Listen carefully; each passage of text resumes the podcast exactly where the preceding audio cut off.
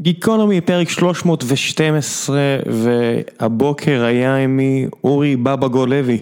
אם אתם חובבי ספורט, אז השם הזה בוודאי מוכר לכם, אולי אפילו מהפודקאסטים האחרים של משפחת הפודקאסטים של גיקונומי, עם אלה ציון שלוש, או בכל יום נתון, או שאולי שמעתם את הפודקאסט המדהים של uh, מר בבא uh, בתאגיד השידור כאן, הלא הוא שער. אורי מדבר הרבה יותר אה, על תרבות ועל פוליטיקה ועל אה, ההקשרים הרגשיים מסביב לכדורגל, אבל גם מן הסתם על, כדור, על הכדורגל עצמו. זה רמה אחרת לגמרי של עיסוק בספורט, אה, הרבה יותר מעניין לעניות דעתי למי שלא אוהב את הספורט עצמו, אז הפרק הזה אה, הוא מושלם.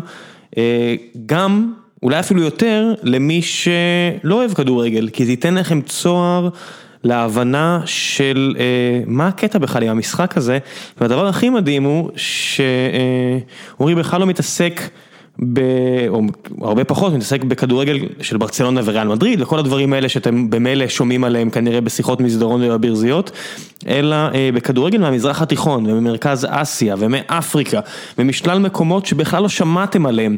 אה, אז הייתה שיחה נפלאה בעיניי, היה לי כל כך כיף להקליט איתו, אה, דיברנו על הרבה מאוד דברים ובטח גם על אה, משבר הקורונה שמתגלגל עכשיו, על ניהול זמן, על עיתונאות ספורט, על הרבה מאוד נושאים. ולפני שנמשיך לפרק עצמו, אה, אספר לכם בכנות שהרבה נותני חסות ביטלו, ואני מבין אותם לגמרי, את החסויות שלהם לשבועות וחודשים הקרובים, בגלל הפאניקה הנוכחית. אז אם יש לכם משהו שאתם מרגישים שאתם עדיין רוצים לפרסם אותו, אה, דברו איתי, אה, מן הסתם המחירים גם יהיו בהתאם, כי יש פחות ביקוש, אז ככה זה. אני תמיד מעדיף להיות כנה. אתן לכם את כל הפרטים. תפנו אליי, אני אשאיר לכם את האימייל שלי אה, בדף הפרק, אם זה מעניין אתכם, עדיין אני ממשיך את הפודקאסטים, ואם אתם רוצים להגיע ל-15-20 אלף אה, מאזינים פוטנציאליים, אה, זו ההזדמנות שלכם. ועכשיו, גיקונומי, פרק 312, פרק שכאמור היה לי ממש כיף להקליט, אורי בבא גולוי. תהנו.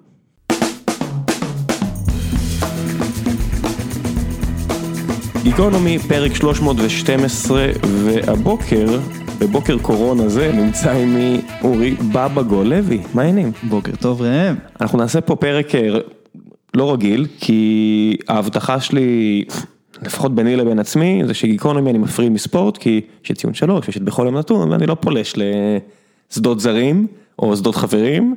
אבל לא יכלתי, אני, אני שומע לאחרונה את הפודקאסט שלך, כאילו מה שהתחלת לעשות אותו, ואמרתי, אני חייב לחשוף אותך לכולם. אני שמח. אז מה שאנחנו נעשה זה אם אתה פורץ לאיזה מונולוג אפילו על ליברפול, קח בחשבון שיש לך פה איזה, לא יודע מה, 15-20 אלף אנשים שלא בטוח מכירים את הסיפור על ליברפול, אז אנחנו נעצור ונסביר. האמת שזה לא בעיה, כי כשאני מדבר על כדורגל, אה, אני לא באמת מדבר רק על כדורגל. וזה משהו שמאוד חשוב לי, וזה משהו ש... לא, לא אגיד מתחילת הדרך, אבל די מהצעדים הראשונים שלי ב, בכלל בתקשורת הספורט נקרא לזה, או ביצירת תוכן על ספורט, תמיד אני מנסה לתת לאנשים את הזווית על איפה הכדורגל פוגש, את הפוליטיקה, את התרבות, את החברה, את ההיסטוריה, את הכלכלה, ומה אפשר ללמוד מהמשחק על המדינה הזאת, על העיר הזאת, על האנשים האלה. ורגש, ואתה מביא הרבה רגש. תמיד. אני, אני מודה, אני מתחבר תמיד לרגש, אתה יודע, הרבה לפני הפוליטיקה, ואני מת על פוליטיקה, אבל כשאתה מביא לי את הזווית של הרגש, זהו, קנית אותי, כי, אתה יודע, בדיוק בדרך לפה שמעתי איזה פרק של אה, ג'ו רוגן, ומי שאיתו בשיחה אומר לו, למה אתה אוהב דווקא fighting? הוא אומר כי ב fighting, הוא נותן שם איזה הסבר נורא רהוט ומעניין, אבל בסוף הוא אומר, יש איזה מחיר כבד, השלכות למה שקורה בזירה, ואני אוהב את זה, ואני רואה טניס, אני לא מצליח להתחבר, לא מעניין אותי לאיפה הכדור הזה ייפול. ואני אומר, כדורגל, כדורסל, שאני חולה ספורט, אני אומר, אם אתה מפריד את הרגש, אם אתה מפריד את ההיסטוריה, בסוף, הרבה משחקים לא כאלה מעניינים. אבל ברגע שאתה מביא לי את הרגש, אתה מביא אותי למצב שמשחק נגד בית"ר ירושלים בטרנר, אני יכול לבכות, לבכות עם דמעות, אני אומר, כאילו, אין לי בעיה להודות. נכון. זה, מה יש בזה, כאילו, מה, מה יש מעבר? כן, זה, זה, אני חושב שזה באמת העניין הזה, ובטח מה, בדברים שאני עושה, שזה יותר מה שקורה מסביבנו פה באזור, במזרח התיכון. אה, דרך הכדורגל אתה נכנס ללב של האנשים. ותראה, אני מדבר חמש שפות, אבל כששואלים אותי כמה אני מדבר, אני אומר שש. כדורגל? בדיוק. תמיד אני מוסיף את הכדורגל, וזה משהו ש...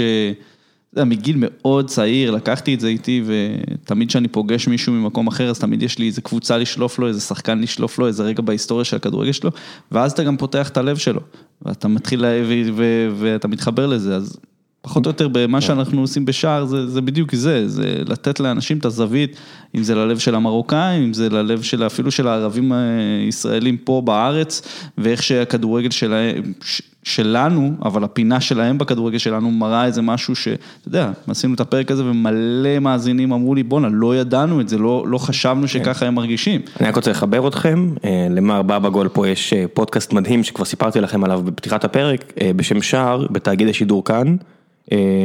ושאתה אומר מרוקאים, אתה מתכוון למרוקאים ממרוקו שחיים כרגע במרוקו, לא יהודים מרוקאים שאוהדים את הפועל תל אביב או הפועל באר שבע, אתה מדבר על ממש על הכדורגל המרוקאי. חד משמעית. כי אנשים בארץ לא מכירים בכלל בדבר הזה, זאת אומרת יש כדורגל בארץ נניח, ויש כדורגל באירופה, ויש את ערן זהבי בסין, בסדר, זה מה שרוב האנשים מכיר, גם חובבי ספורט, אתה מביא כדורגל מרוקאי, לא של תורג'מן או לא יודע מה, של...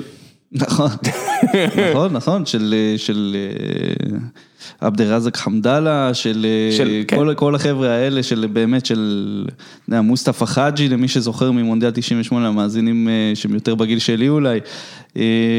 בסדר, הגיל הממוצע פה לפי הפירוט הוא אזור 36. אה, נו, מצוין. אנשים אמורים לזכור, כן. מוסטפא חאג'י ויוסף צ'יפו, אם לא, אז מהר לוויקיפדיה וליוטיוב, אבל הרעיון פה באמת היה, תשמע, איך.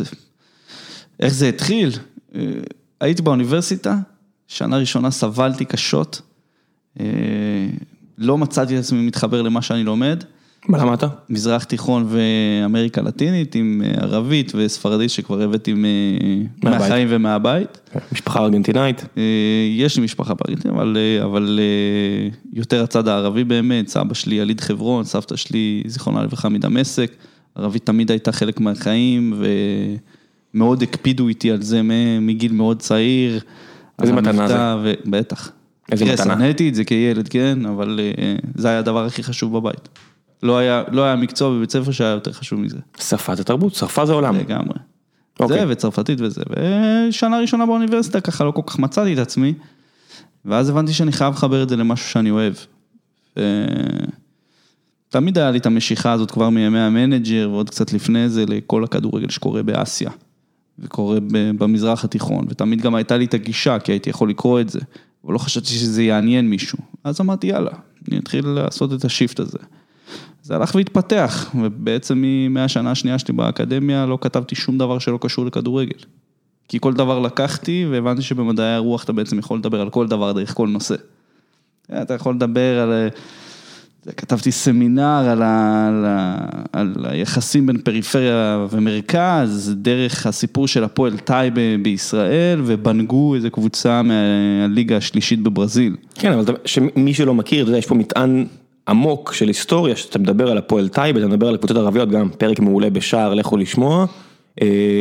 יש מטען עצום של ערביי ישראל, ותחושת הקיפוח, והפורקן הזה, אתה יודע, אם בבלקן כדורגל יכול להוליד מלחמות. נוראיות, שזה מה שקרה, כדורגל לכדורסל, נכון. המשחק של הנבחרת, המשחק של הנבחרת פלוס המשחק של הכוכב האדום, אז פה בארץ זה נתן פורקן, ביטוי.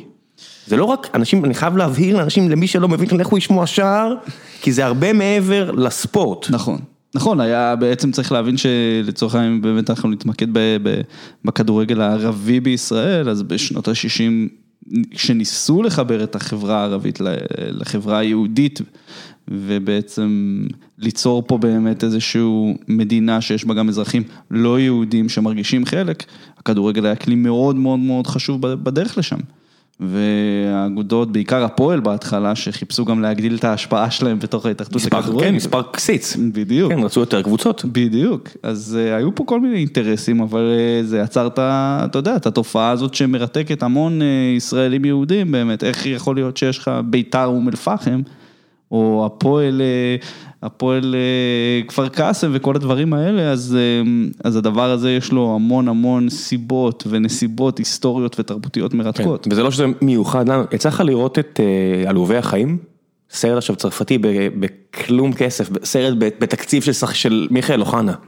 רגע, עלובי- החיים, אז- אז- על בסיס אז- הספר. לא על בסיס המחזמר. אה, המח- אה, זה אוקיי. מתבסס באותו מקום ש- אה, שהוא כתב את הספר, זאת אומרת ממש באותו שכונה שבה הוא כתב ובה- ובה המחזמר מתרחש, אבל זה- זה זה סרט סופר קשה על אה, הפריפריה של פריז. המקום. המקום שמביא את כל הכדורגלנים הכי טובים בעולם היום, או חלק מהכי טובים בעולם. כן, היום, היום זה נחשב ב- בעולם הכדורגל. כור ההיתוך ב- של- ש- שמוליד כדורגלנים, והסרט נפתח בחגיגות של המונדיאל האחרון.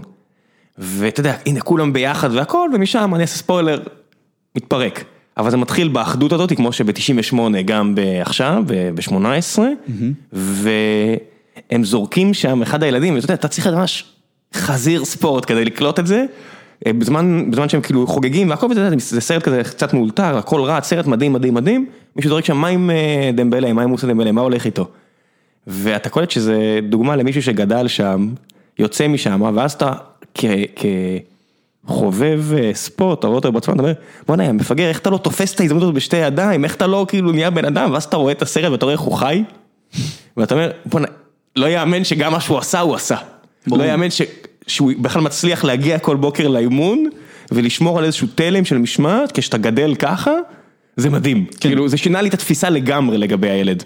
גם וגם, אה, אגב, בנטפליקס יש סרט שממש ראיתי בסופש האחרון, וברוב, אה, ברוב אה, הבושה, אני אפילו, אני לא זוכר בדיוק איך קוראים לו, אני אשלח לך אחרי, אחרי הקלטה, שהוא מתאר סרט דוקומנטרי, על באמת על התרבות הזאת שהתפתחה בפריז, של הכדורגל השכונתי אבל המאורגן.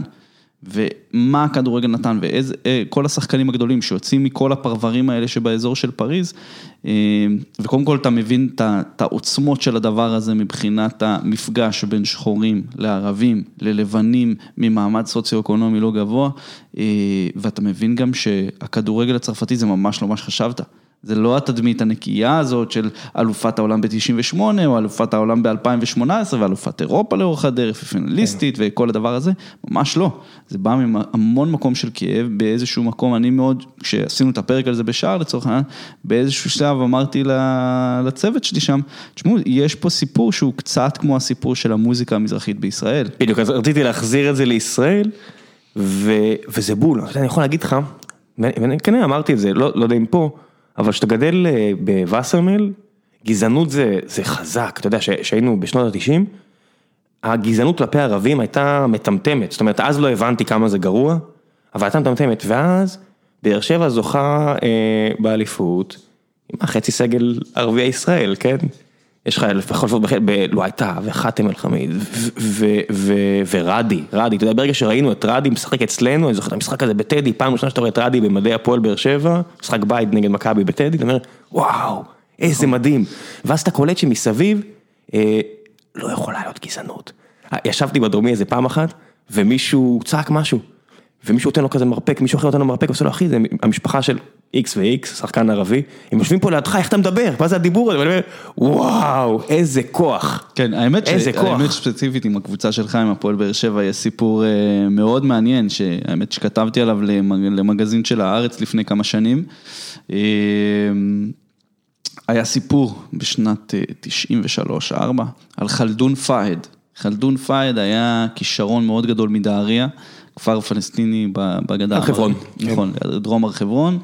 אה, 70 אחוז מהתושבים עובדים בבאר שבע וסביבותיה, אה, אבל באמת אז אה, היה ניסיון אה, להחתים אותו בהפועל באר שבע, הביאו אותו לאימונים שם, שכרו לו חדר, כל הסיפור ימי אלי זינו חגיגיים, כן. לפני, לפני. למה אלי זינו התחיל ב-95, 94? כן, אלי זינו התחיל ב-95, זה היה הבעלים לפניו שניסה לעשות זה, היה אז פעיל מאוד חזק במפלגת העבודה, אם אני לא טועה.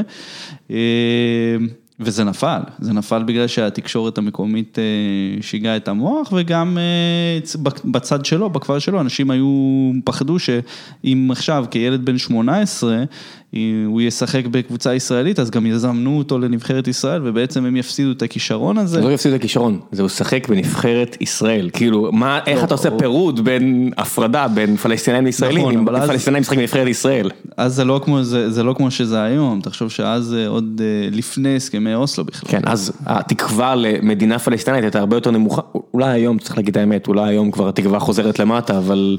נכון, אבל גם, הנוכחי. בוא נגיד, התודעה הלאומית אה, של הצד השני הייתה בחיתוליה, בוא נגיד, בטח בפן האקטיבי, כן. בטח בפן ה...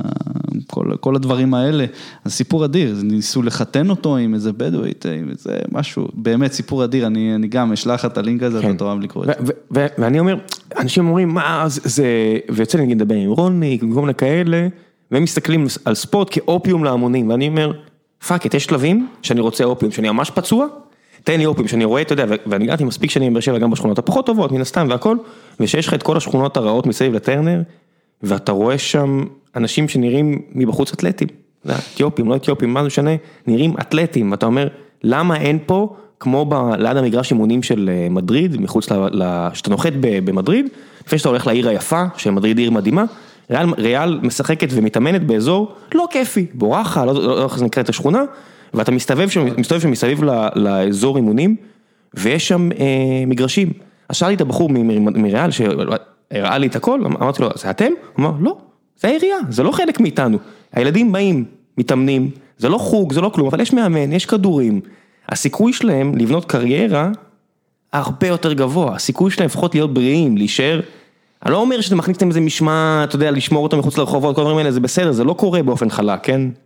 אבל לפחות זה משהו, וזה משהו שהם יכולים להתחבר אליו, איזושהי מסגרת, זה משהו, תן לי גם את האופיום הזה שאני פצוע. כן, כן, כן, תשמע, אני, קודם כל בבאר באר שבע עוד, ב, ב, אני בשלוש שנים האחרונות גרתי שם.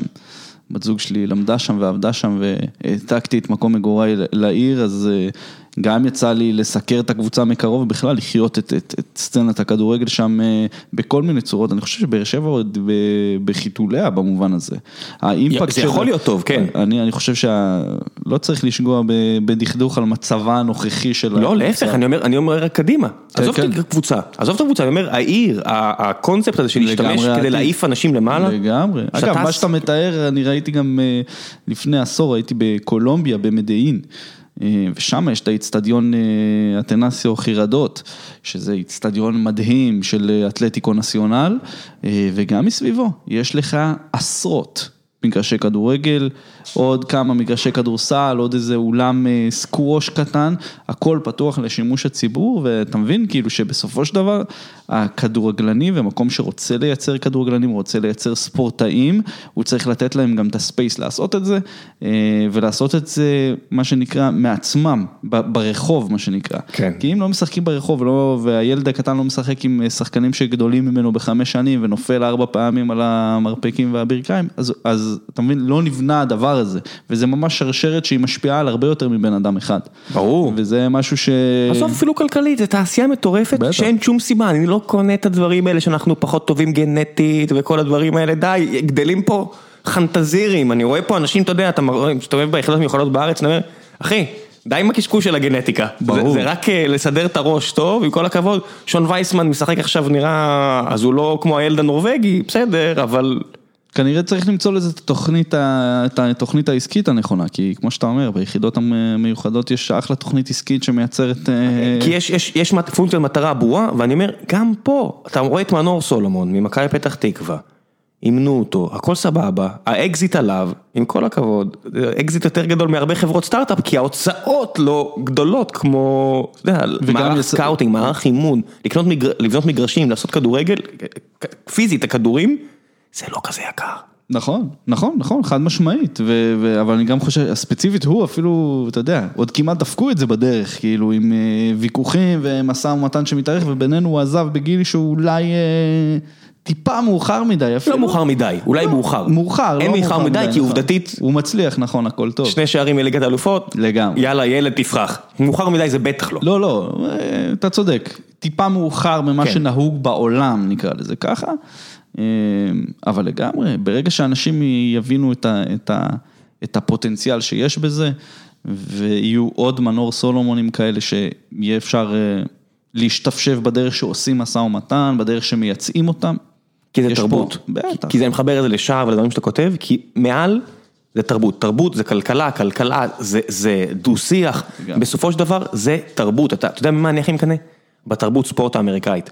שאני אני לא סובל את העידוד האמריקאי, אני מת על, על התרבות ספורט האירופאית, אבל אני מת על הכלכלת ספורט האמריקאית. שאתה רואה כמה אנשים זה מפרנס. עכשיו בגלל הקורונה, שאנשים פתאום נופל להם האסימון, שאם משביתים, אז זה לא איזה 100-200 מיליונרים שלא יקבלו שכר לשנה או לכמה חודשים, זה עשרות אלפי אנשים מסביב, שזה הפרנסה שלהם, ופרנסה טובה, מכובדת, אתה יודע, אנשים מארצות הברית אה, יכולים לעבוד במועדון 50 שנה. כן. איזה דבר יפה זה. כן, זה נכון, זה, א', זה משהו שמועדוני ספורט מאפשרים בכל העולם. אבל הנה, הבוקר אנחנו, או אתמול בלילה, ראיתי שרודי גובר, הסנטר הצרפתי של יוטה. ש... כן, שנמצא חיובי בבדיקת קורונה, תורם אה, חצי מיליון דולר לאנשי הארגון. אז פה גם האיש public relation שלו בטוח אמר לו, אחי, ליקקת מיקרופון והדבקת חבר שלך, המינימום שאתה יכול לעשות עם מטומטם, כן, אה? זה, להעיף כסף. בסדר, אבל... זה המינימום. נכון, אבל אני מבטיח לך שבקרוב גם נראה את זה בכדורגל האירופאי עם, ה... עם מה שקורה שם, בטח ב... באיטליה, ש...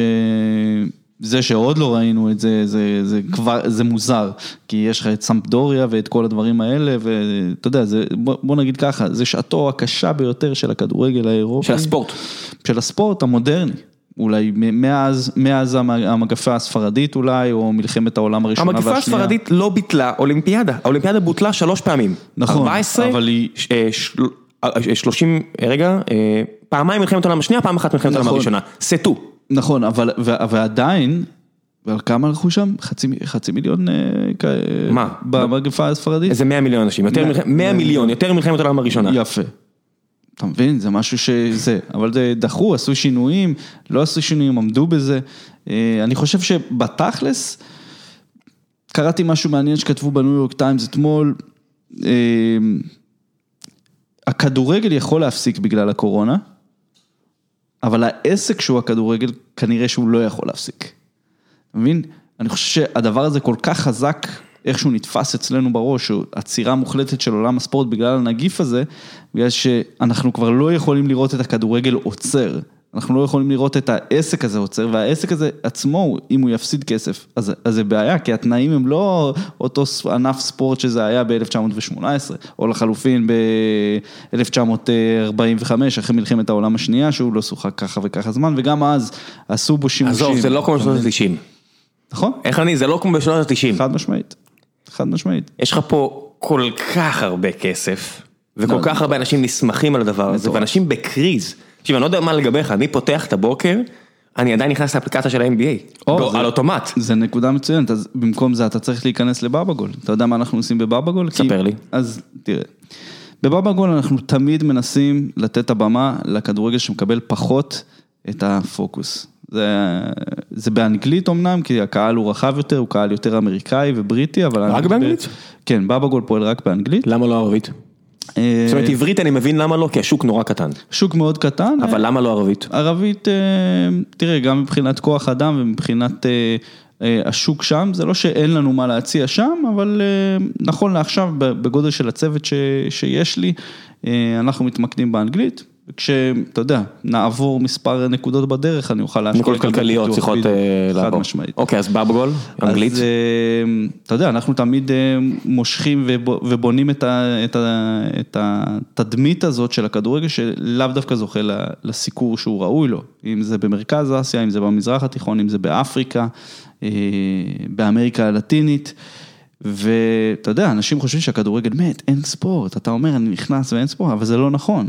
יש עשרות מדינות בעולם שהליגה שם ממשיכה, אתמול בהודו, אתלטיקו קולקטה זכתה באליפות הסופר ליג, אה, השבוע, סוף שבוע, פתחו עונה באוזבקיסטן ויש שם שחקנים מעניינים מאוד, ארנדר דיוק השוויצרי אם אתה זוכר, אז אנחנו החלטנו שלמרות שהקורונה שיתקה כביכול את עולם הספורט ואין ספורט ואין כדורגל לראות, אנחנו ניתן בלוג יומי, שאנחנו מארחים מומחים מכל העולם. אה, שבעצם נותנים לך איזה מאץ' ריפורט קטן, איזה פריוויו קטן, נותנים לך איזה המלצה למשהו שכן קורה, עם לינקים, עם אה, וידאוים, עם הכל, עם אמבדים אה, נחמדים, שככה גם נשטוף את העיניים, כדי להראות, קודם כל כדי לתת את האסקפיזם הכל כך דרוש הזה בתקופה כמו זאת, אבל גם כדי להראות שהי, זה שאין פרמייר ליג לא אומר שאין זה כדורגל. מצחיק, יש איפשהו אנשים עכשיו שהם נרקומנים של הימורים, לא אני נרקומן של ספורט, אלא מה שקרה, אתה יודע, אלה של מקאו, שעכשיו נכנסים לבבגול. מיילים אנחנו מקבלים באינפו. כן, כי עכשיו אני אומר, יש, עכשיו אני אומר, אם אני נרקומן של הימורים, אני אומר, סוף סוף מישהו נותן לי מידע, כי כל מקום אחר מסקר רק אוי לא, עוד שחקן של סמבדוריה חטף וירוס, לא, לא. אחי הוא בן אדם צעיר, לא יקרה לו כלום. אז יש להם, אנחנו נלחמים באויב וזה, בואו נירגע, דברו על זקנים שאשכרה יכול לקרות להם משהו, אני מדבר פה על בן אדם צעיר, שיושב בבית משחק בפלייסטיישן עכשיו, אוקיי? הוא יהיה בסדר. כן, כן. בוא נדבר על מקומות, דברים יותר חשובים, הנה אתה חוזר ומדבר על ספורט, ואני אומר בוא'נה יש אנשים עכשיו, שמהמרים עכשיו במקאו, כי בטוח שהתעשייה ההיא לא עוצרת לשנייה אחת. נכון. ופשוט במקום לשים מיליון דולר על ליגת האלופות, או על האם ליברפול תיקח אליפות אחרי 30 שנה, בסיכוי של וואו תחשוב על מי שהימר שליברפול לא תיקח אליפות השנה. לגמרי, לגמרי, זה, קודם כל זה בטוח היה הימור כזה, הבריטים לא פחות בכפול מיליון. ו- בדיוק, אבל אה, תשמע, אתה יודע איזה דברים אנחנו מקבלים שם, כל מיני הצעות מלסקר אה, מרוצי סוסים בקזחסטן, אוקיי?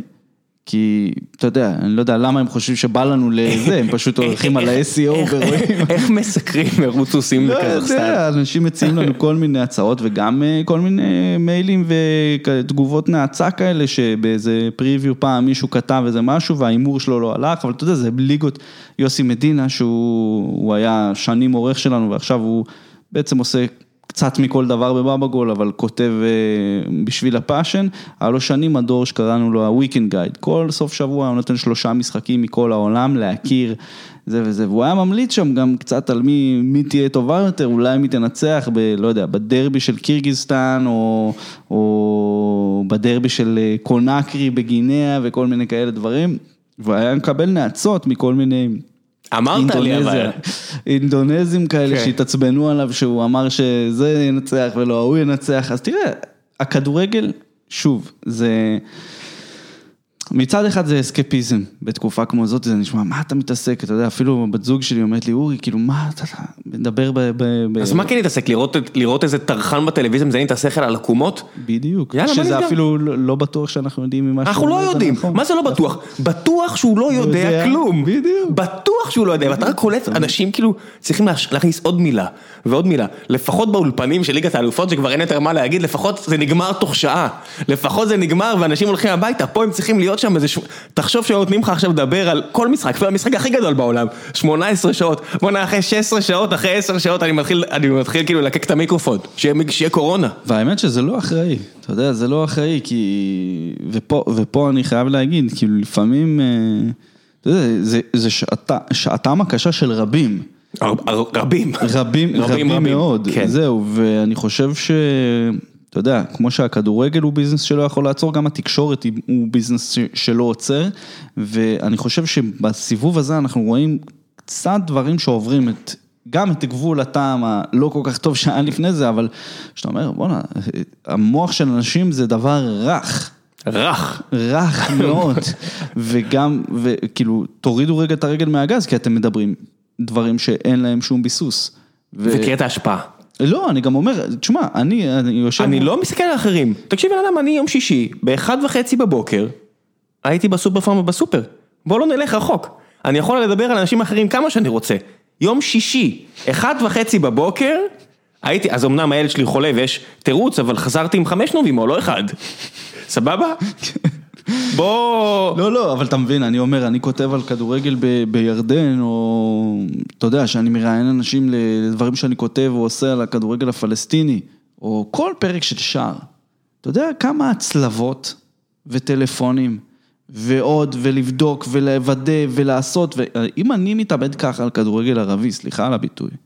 אתה לא יכול להתאבד על כדורגל ערבי. לא, אבל אז האנשים שמדברים על על הפאקינג קורונה לא יכולים לעשות את הדבר הזה ולחכות או להביא גורמים מוסמכים שאפילו בתור גורם מוסמך יגיד, תשמעו, אנחנו לא יודעים בדיוק, אלה ההשערות שלנו ואנחנו משערים כן. את זה בשביל זה. עזוב, אפילו, אפילו, אתה יודע מה?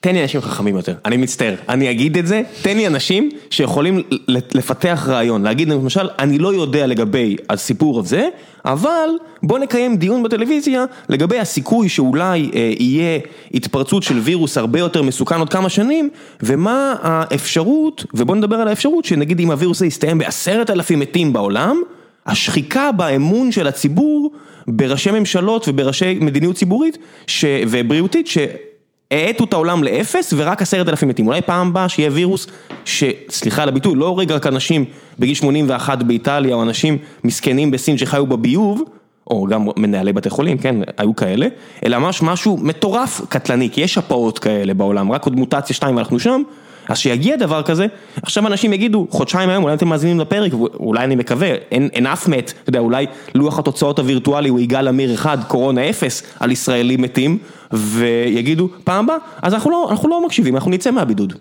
כי מה, הווירוס הזה מת, ואף אחד, לא, אחד לא ניהל דיון עמוק יותר, אף אחד לא אמר, תקשיבו, זה אחלה ניסוי, בוא נתייחס לזה כניסוי, בוא נדבר על זה, בוא, אתה יודע, במקום זה אתה רק קורא אותם מלהגים, ועוד תמונה מסופרמרקט, "אה, לקחתי שמונה שקיות אוכל לכלבים, לא מעניין אותי, נכון, אפס ערך, נכון. אלא אם כן אתה רמי לוי.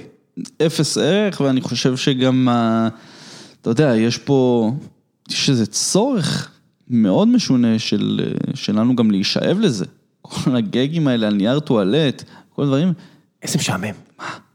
חבר'ה, חבר'ה, ת- ת- תטפסו על עצמכם, כאילו. לך תקרא ספר. בדיוק. לך תקרא על כדורגל ירדני בבאבגול, נשבע לך, הכל, אתה יודע, אני מצטער שאני משווה אותך, האמת שלא, אני משווה אותך לבידור, לערך. ברמה הכי גבוהה, לתרבות, כן, לכו תקראו משהו מעניין, תתנתקו מהחרא, לגמרי. המימים האלה, אחד, שתיים זה מצחיק, 200, אתה, אתה מטומטם, סליחה, כאילו, כן, כן, ראיתי שמישהו העלה בטוויטר, אה, לא זוכר מי זה היה, אבל זה היה, צחקתי מזה כמה דקות, שהיה כתוב הסרטונים האלה על המרפסות באיטליה ששרים ממרפסת כן. למרפסת, אז הוא חתך את הקטע מליגה ג' שאבי פרץ אומר, אחד מכובד, שתיים מכובד, שלוש מכובד, ארבע אני יכול לקבל, אבל שמונה.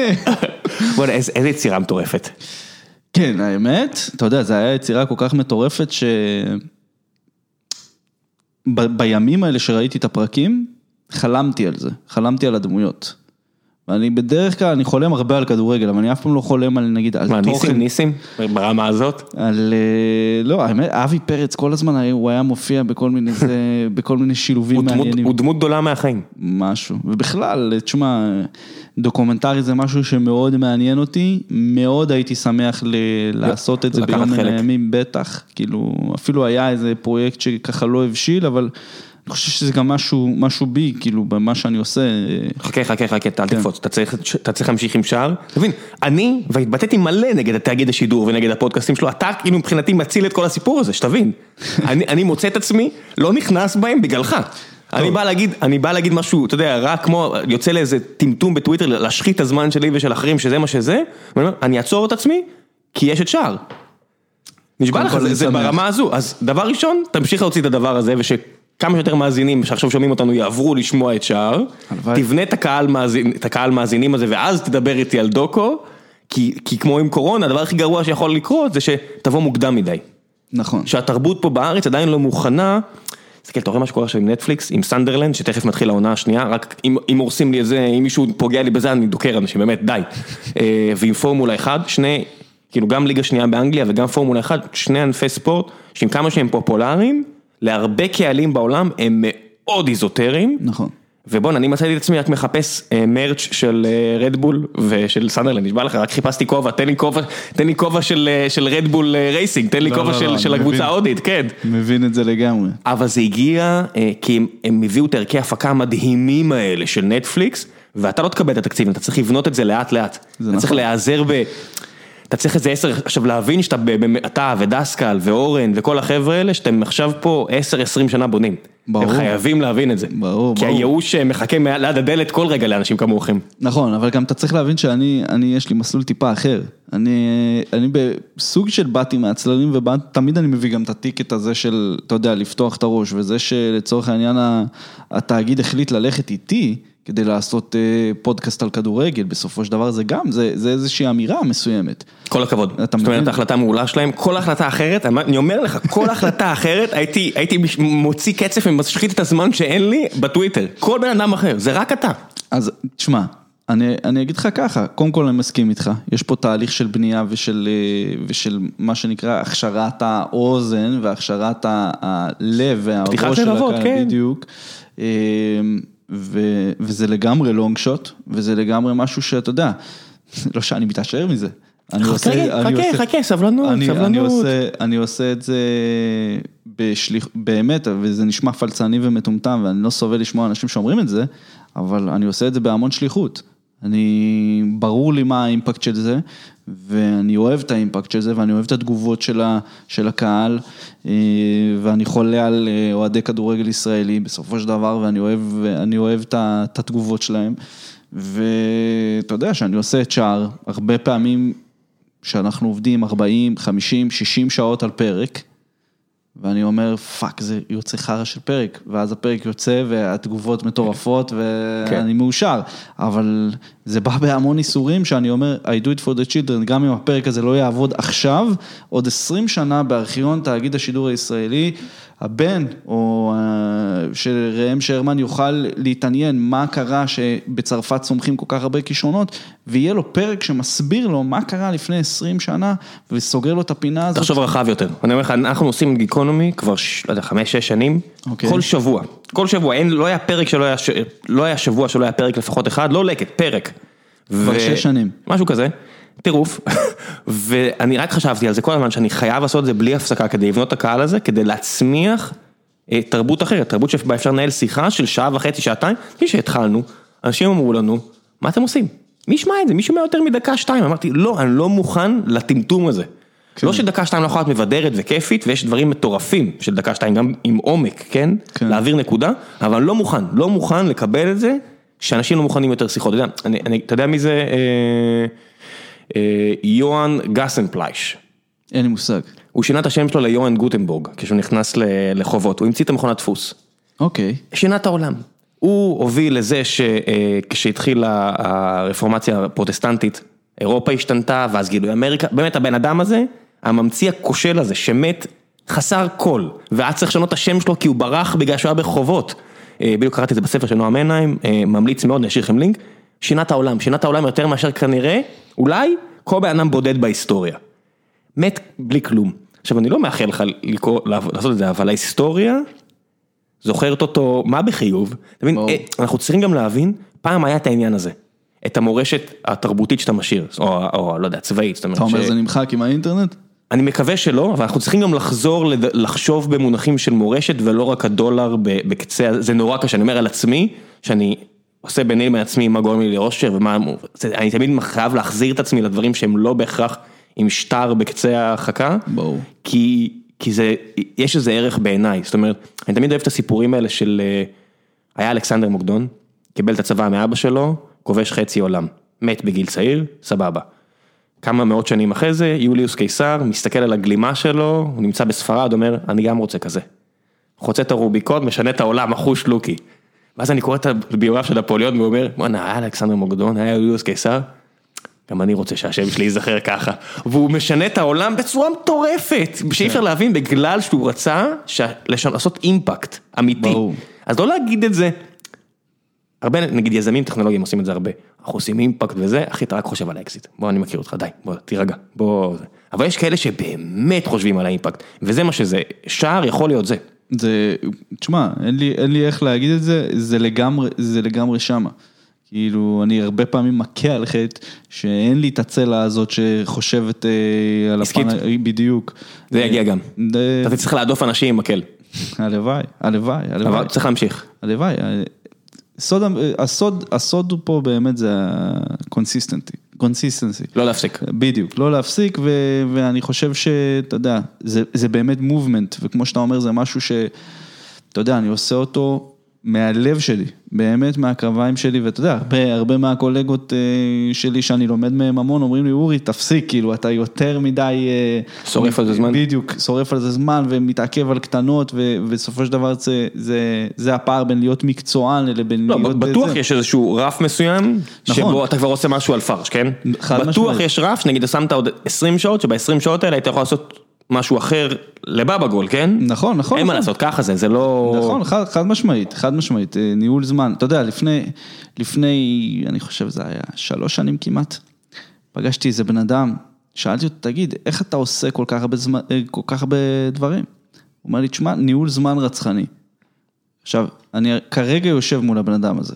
אני אמרתי לך כנראה את זה? לא זוכר את זה. זה היה כן? פעם ראשונה אני- שנפגשנו. לא, אני- אני אומר. אנשים אומרים לי את זה, שמע, אני, אני, אה, אנחנו מדברים על הפרק הזה, יש, אני מתבייש להגיד, היום שלי נגמר ב-12 היום. ב-12 ב... בלילה. בלילה. בסדר. אני, אנחנו מקליטים עכשיו, עכשיו השעה, אתה יודע, אני- אתה רואה אותי מדי פעם מסתכל על השעון, אני מצטער, זה זה משהו שמעליב ולקח לי הרבה שנים להפסיק עם זה, עכשיו חזרתי עכשיו, טוב. 9.26, 10 ו-5, 10.00 אנחנו מפסיקים, אני רץ, אני אספר לך, אני רץ לעבוד עד 2 וחצי, 3, אני אוכל חלב עם קורנפלקס, אני רץ להחליף את אשתי עם הילד, משכיב אותו לישון ב-8.00, אתה מבין איזה סובייט אני עם השינה. הוא, הוא, הוא, הוא רואה שזה אני, הוא אפילו לא, לא בוכה, הוא, הוא קופץ לישון. עכשיו, אני- אני אומר, מה, הרבצתי לו פעם, מאיפה זה בא? כאילו, מאיפה הוא לקח את, את העניין הזה? אם אשתי באה, אם פז באה, הוא יכול לבקש לאכול, בואי תחזיקי אותי, בואי זה. הוא רואה שאני, הוא, הוא הולך לישון, כי הוא יודע. הוא יודע את ה vibe שאתה מעביר לו דרך הפעם, בטח. תשע אפס אפס, מתחילה פגישת הנהלה, אה, כי יש קורונה, ומי שלא מבין, לנהל עסק זה... צריך לעשות החלטות גם קשות, וזה זה הזמן, ולא מחכים שהעולם משתנה, אתה צריך ל... זה. עד עשר וחצי, עשר וחצי עד 12, עד 12 וחצי, יש לי את העבודה שאני צריך לסיים היום, שיש לי ב Keep רשימת מטלות אינסופית, ועל כל שנייה שאני אכתוב איזה טוויט מפגר או אקרא, מצטער, טוויט, אני אוכל את הלב, כי לא הספקתי משהו. ברור. ברור, ברור, ברור. ואתה רוצה לשמוע את האופטימיזציה הכי מטורפת? נו. אה, אני אפילו, יש סיכוי שאני אחליף בגדים וירוץ הביתה. כדי לתפור גם, כי יש לי אקסל עם אימונים. כי אני חייב להתאמן כל יום, כי אחרת היום הזה מסומן בצהוב, ויש לי איזה סכמה של צבעים שאני מנהל מאז 2009. כל יום. עכשיו, אין לי דרך אחרת. ואני לא יכול להגיד לך אפילו, אתה יודע מה הכי מבאס? זה אפילו לא תמיד, זה לא מתרגם, יש מלא יזמים הרבה יותר מצליחים ממני, צריך להגיד את האמת. בסדר, תשמע, זה לא אני- אני מתרגם יכול- ל- אני עוד להצלחה. לא- עוד לא, עוד לא ברמות האלה, ברמות האלה של הניהול זמן, אבל בלי ספק, אני חושב שזה היה באמת הפודקאסט הראשון שכנראה התארחתי בו. זה היה אתה ודסקל. כן, אה, הזמנו אותך 2000 בהתחלה, ממש. בהתחלה של דסקל. אחד, אחד הפרקים הראשונים, ואתה יודע, לקחתי, לקחתי את מה שאמרת לי אז, וניסיתי ליישם, כי אמרתי, אובייסטי הבן אדם הזה עושה מלא דברים, והוא מנצל את הזמן שלו ממש טוב, ואני אז הייתי בתחילת הדרך שלי כעצמאי, פחות או יותר, ואמרתי, אוקיי, אני, אני חייב ללמוד לנצל את הזמן שלי יותר טוב, כי הזמן שלי הוא כסף, ואם אני אשכרה... כן. כי אם אתה לא תעשה, זה לא יקרה. זה לא יקרה. זה לא יקרה. בדיוק, בדיוק. בחברה קטנה, ואתה עדיין בחברה קטנה, ואני מאחל לך שבא בגול יצמח להיות כמו איזה רינגר של ביל סימונס עם 200 עובדים, אה, ההכרה הזאתי, גם על החיים הפרטיים שלכם, גם על החיים הפרטיים שלי, שאם אתה רוצה משהו ואתה לא עושה אותו, זה לא יקרה. אתה יודע, אני, אני כזה מסלול כזה של יזמות, אם היא לא מצליחה, לצערי, אז אה, שכירות, יזמות, שכירות וכאלה, וכשאני חזרתי להיות שכיר, אז הייתי בבנק והקמנו את האופרציה של פפר, ויש מסביבי איזה 100 אנשים מוכשרים, כי אשכרה משהו מוזר בבנק, הצלחנו להביא 100 אנשים מוכשרים, ואתה מסתכל ואתה אומר, איזה כיף שאני, אה, אם אני לא אעשה את זה, מישהו אחר יעשה את זה, הרגשה משחררת, ואז אתה חוזר ליזמות, ואז אתה אומר, אה, למה זה לא קרה? אה, כי אני לא עשיתי את זה. קוסומו. זה, זה קשה, זה קשה, אבל כן. האמת, אתה יודע, אם, אם זה לא היה מה שבוער בך, ואני חוזר למה שדיברנו עכשיו על הפאשן, ועל הרצון הזה לעשות אימפקט אמיתי, וגם לך ומעצמך, גם לעצמך, עזוב, אימפקט לעצמך, שינוי אישי. לגמרי, כן. לעלות מדרגה, אתה יודע, כן. כל הדברים הגדולים האלה בחיים שקורים לנו, וזה יכול להיות כל דבר. זוכר שגם אני התחלתי ללמוד מאוחר, בגיל 25. שוב הטיים המאוחר שלך זה כמו עם מנור סולומון? יכול להיות, כן. אוקיי, נו, מאוחר יחסית לאנשים אחרים, בסדר. יחסית כן, יחסית אוקיי. לרוב הישראלים, רוב הישראלים, אוקיי. צבא, טיול, לימודים, גיל 22, 23, מקס. אוקיי. אתה מבין? זה, זה גם היה תהליך שאני עם עצמי הרגשתי שאני צריך לעלות איזה מדרגה, לא ידעתי איפה לחפש. אני הלכתי בשביל הזה, לא, לא אומר שזה השביל הנכון, אבל יש את הגאפים האלה בחיים, שאתה אומר, אוקיי, איך אני משתפר, איך אני עולה רמה, איך אני פותח אה, עוד משהו אצלי באמת, ואתה יודע, משתפר אישית, תתחיל בלהשתפר אישית. אף אחד, גם זה לא מעלה, זה לא מבטיח, זה רק מעלה הסתברות. זה הכל, אתה יודע, ראיתי היום בבוקר איזה צייצן שאני עוקב אחריו, איזה באר שבעי מג'נון אחוש שלוקי, אני לא אציין את שמו פה. חסר כאלה. וואי וואי, אבל זה ממש, אה, זה אוקיי. ממש, הוא הוא דוחק את המעטפה. רק כבוד לחברים מבאר שבע. לא, הוא לא חבר, אני לא פגשתי אותו אף פעם. אה, אוקיי. צייצן, החבר'ה שלי פחות משוגעים, אבל אני מת עליהם, גם קצת משוגעים, אבל הוא אמר הוא הפסיק לעשן. אמרתי, איזה גבר, והוא מעדכן. אני אומר, הנה, בגלל הקורונה, וזה, לא, המשנים חיבר את זה איכשהו, לא, באמת, אני לא אומר סתם משוגע, הוא נראה לי, בסדר, אוקיי. תעודות. אוקיי. וכל יום הוא מעדכן, הנה, הפסקתי לעשן, הוא יודע, עם הסגנון האילוץ, אני אומר, וואלה, תותח, כל הכבוד. תותח, זה כמו שאני רואה בן אדם אה, אה, שמן, שאם עשה ניתוח או בלי ניתוח, לא משנה, אמר, אני לא רוצה להיות יותר שמן. עזוב, לא, לא תירוצים, לא החברה, לא בודי שיימינג, לא כלום, אני לא רוצה יותר שמן. ועושה את זה, תותח. זה, זה יותר, זה, זה כאילו זה מרשים אותי כמו כל דבר, כמו להקים חברה כמו כל דבר, זה החלטתי לעשות והנה וידי ויצ'י. כן, כן, כן, כוח רצון, אתה יודע, כוח רצון זה... משמעת. כן, משמעת. וכוח רצון זה, זה שני דברים שברגע שאתה מאלף אותם לטובתך, כן. אנחנו מדברים על כדורגלנים, אתה יודע, על ספורט, אין דרך אחרת להצליח. באמת להצליח, זאת אומרת, ו- ואני לא קונה גם את הגנטיקה, כי אתה רואה מצרים, אל-מסרי ואת הכל, ואתה מסתובב במצרים, בסיני, ואתה אומר, עם כל הכבוד, הם לא התברכו באיזה גנטיקה נורדית, בסדר? נכון? בסיני אתה רואה אנשים שהם יחסית, אתה יודע, מבחינת ה ecosystem שהם חיים בו, הם הצליחו מאוד. לא, אני אומר, לדבר לא. עם אה, בעלי החוף, עם האלה, עם הפועל, לא, והזה. אחרי החוף שהייתי הולך אליו באר שבעי, הבחור שם זה, יום אחד בא אליי, אומר לי, אנחנו יושבים מדברים, הוא אומר לי, אה, נולדתי ברהט, כאילו באר שבעי, בסדר, נולדתי ברהט, כן. "מה, אוקיי, סבבה. ואתה מסתכל עליהם, אתה אומר, עם כל הכבוד, המצרים האלה, לא התברכו בגנטיקה של לברון ג'יימס, סבבה? נכון. ואז יש את היחידי סגולה, אבל אם הם לא יאמינו בעצמם זה לא יקרה, ואז אתה רואה- אתה רואה את הסיפור של מוחמד סאלח. נכון. God damn. נכון, רק נכון. שלא יהרסו לו את האליפות הזאת, אני אומר לך, רק שלא, הם היו משחק אחד, הם היו משחק אחד מהאליפות, נכון? אחד, נכון. שניים? אה, שני ניצחונות. שני ניצחונות. ניצחון והפסד של סיטי. רק שלא. ייקחו לו את הדבר הזה. נכון. כי זה לא ייאמן. אגב, אבל, אה, הייתי עכשיו שבועיים בקהיר בקיץ הקודם. ב- סיפור מטורף. בגביע אפריקה, נכון, היה סיפור מטורף. אה, בכלל הייתה חוויה מטמטמת, אה, ודווקא אחד הדברים שהופתעתי מאוד לגלות אה, על המקום, על קהיר, אני לא אדבר על כל מצרים, לא הייתי בכל מצרים, אבל דווקא כל תרבות עיצוב הגוף, חיטוב הגוף, הרמת משקולות מאוד פופולרי שם. נכנסו לעניינים? יש שם חדרי כושר, אתה יודע, מטורפים, ומרכז העיר שם, תלת חרב וזה, אתה ממש יכול לראות את זה באזור של כיכר תחריר פנימה, חדרי כושר עם חלונות ראווה אדירים של שלוש קומות, אה, ויש שם סצנה מאוד יוצאים גם חזקה. עם השייקים של החלבון וזה? כן, כן, body, סצנה של body building לכל דבר ועניין. אה, אבל גם, מתחבר פה לעוד משהו שאמרנו בשיחה על העניין הזה של לתת לאנשים, וגם אנשים כאילו שפשוט משחקים את הכדורגל ברחוב. שאתה רואה באמת סיפור כמו של סלאח, או, או שאגב בקרוב הולך לצאת ספר ילדים עליו. כשאני ערכתי את התרגום שלו ואת ה fact checking שלו. תרגום לעברית? לעברית, כן. אה, שאתה אומר כאילו, זה בן אדם שבאמת בא מהמיץ של הזה ושל מצרים, לגריג זה חור, פשוט לא יאמן. להגיד עולם שלישי זה לא... כן, אני לא אגיד את זה, אני גם, אה, זה לא חלק ממה שאנחנו עושים בבאבא. לא, כן, עוזי דן עכשיו איפשהו מתגרד ובא להרוויל לי כאפה, אבל אה, מקום מאוד עני. מקום מאוד עני, בלי תשתיות, בלי כלום, וטיפס את הדרך שלו למעלה, כשתוך כדי הוא גם עובר פה בישראל למשחק נגד מכבי תל אביב, ואתה אומר, אה, הדברים האלה יוצאים כשאין. כשאין ושיש אנשים שמשחקים ברחוב ושכוח הרצון שלהם הוא דבר אדיר. יש, יש כאלה שיוצאים כשיש, זאת אומרת, יש סטף קרי שגדל אצל אבא מיליונר שחקן NBA, יש, בסדר, הרוב המוחלט של המקרים, ריקרדו קקה שהוא גם כן ממשפחה. יש, יש, יש, הכל- הרוב המוחלט של המקרים, הרוב המוחלט של המקרים, של הצלחה כזאתי, זה כשאתה מגיע מלמטה, אבל בתרבות שדוחפת אותך למעלה. נכון, אה, תשמע, אני אגיד לך את האמת, במצרים זה, קהיר זה משהו שאנשים לא מבינים מה יש שש שעות נסיעה באוטו מפה. זה... לכל כיוון, בן אדם. לא. אתה מדבר איתי על המלחמה בסוריה ואתה מדבר איתי על קהיר. לגמרי. שש שעות מפה, אנשים- אנחנו חיים במציאויות, עזוב, שעה מפה זה עזה. נכון, אוקיי, נכון. שעה נכון, מפה זה עזה. נכון, אנ- אנשים לא מודעים לזה, אבל בקהיר זה, תראה, והייתי גם בגביע אסיה באיחוד האמירויות, לצורך העניין, שזה משהו, זה- מטורף.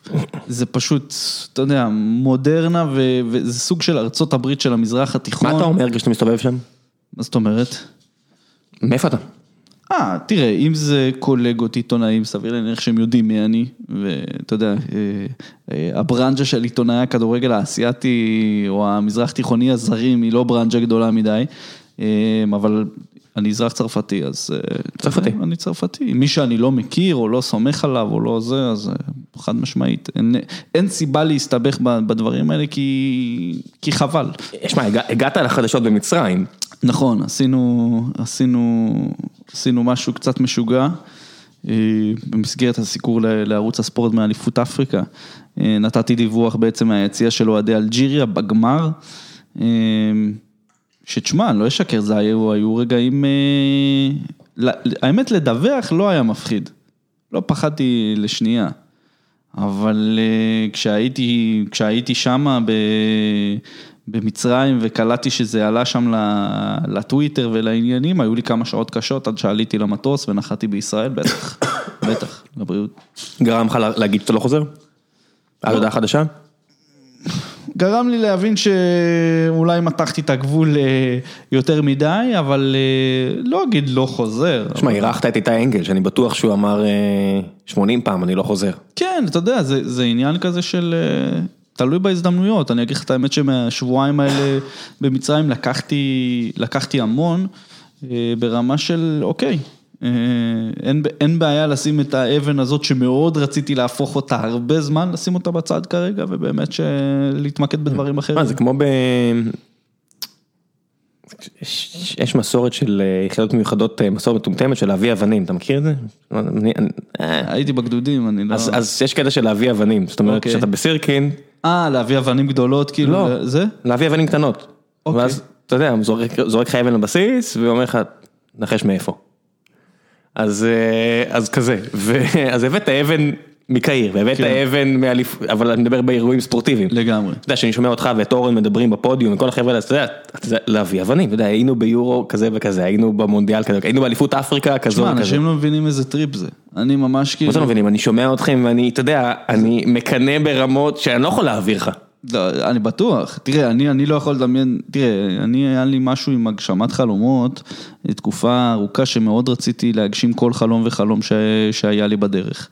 אבל ה- המונדיאל הזה ברוסיה שינה לי את כל התפיסה לגבי מה שאני רוצה לעשות כעיתונאי, מה שאני רוצה לראות, והבנתי שאין תחליף, אין תחליף לנסוע לטורנירים גדולים, לראות מדינות, לגעת בשחקנים שאתה מסקר. עזוב שחקנים, אתה הסיפור, אתה חלק מהסיפור. לא, אי אפשר ברור, לברוח מזה. אי אפשר, לי- זה, זה, כן. זה אדרנלין שלא עוזב לך את הגוף, בגלל זה תחשוב, אני עשיתי מונדיאל 2018, עשיתי אה, גביע אסיה 2019, גביע אפריקה 2019, בעצם תוך שנה וחצי שלושה טורנירים ענקיים, שבשניים מהם אני פוגש ישירות, אה, אתה יודע, את מושאי הסיקור שלי לראיונות אחד על אחד, כמה שבא לי, מדבר עם מסי, עם קריסטיאנו רונלדו, וגם עם אה, קפטן נבחרת עיראק, ואתה יודע, מדבר עם הקטור קופר, מאמן נבחרת מצרים, כאילו כל הדברים האלה קרו לי מול העיניים בטווח מאוד מאוד מאוד מאוד קצר. ו... אתה יודע, שהייתי, שהגעתי, ל- שהייתי שם ביום הזה של הגמר אה, של גביע אפריקה לאומות, ואמרתי, יאללה, אני מעביר את הדיווח הזה בעברית, אני גם חושב, כאילו, גם על עצמי אמרתי, אוקיי, כאילו, הרגשתי מספיק בטוח ומספיק באסנס שלי בשביל לעשות את זה, אבל גם אני צריך לזכור איפה אני פועל ואיפה השדה שאני פועל, ו- ולעשות את זה, ב, בוא נגיד את זה, ביותר כבוד למה שאני עושה ולשדה שאני פועל בו. ולא להיות יותר שכונה. מדי, בדיוק. יש מקום בשכונה, ציון שלוש זה מגניב, אני נהנה מאוד לעשות את זה, אבל זה ז'אנר אחר. וחשוב שיהיה הכל, זה כמו ששער זה משהו אחד, והפודיום זה משהו אחר, וציון שלוש זה משהו אחר, ובכל נתון זה משהו אחר. לגמרי. יש מקום להכל וכמה מכל דבר. חד משמעית. חד אבל משמעית. כל אחד שידע את הז'אנר שלו ויתייחס בכבוד, זאת אומרת, אה, זה מצחיק, אבל כשאנחנו עושים את ציון שלוש, קניתי את הקונסולה הזאת כדי שיהיה לי אפקטים. שיהיה לי אפשרות לתת ליוני ללחוץ על כפתור ויהיה פוק. מה זה, מה עושה מה? אני יכול לכוון את זה מה שאתה רוצה, הכפתור האדום עושה דיסיס טרנר. באמת. כן, אדם, יש פה, יש פה איזה, היה לי חשוב שאם אנחנו עושים אה, שטות, אז שיהיה שטות טובה. זאת אומרת שאנחנו, יש פעם חולצות, עשינו חולצות של ציון שלוש, כדי שההרגשה הזאת של השטות, זאת אומרת שאנחנו בנינו קאדר של חמישה, שבעה אנשים, חשוב לי שתמיד יהיה פרק. כי אם אתה עושה אה, דחקה, גם דחקה אתה יכול לעשות במקצועיות. אבל תבין שאתה דחקה.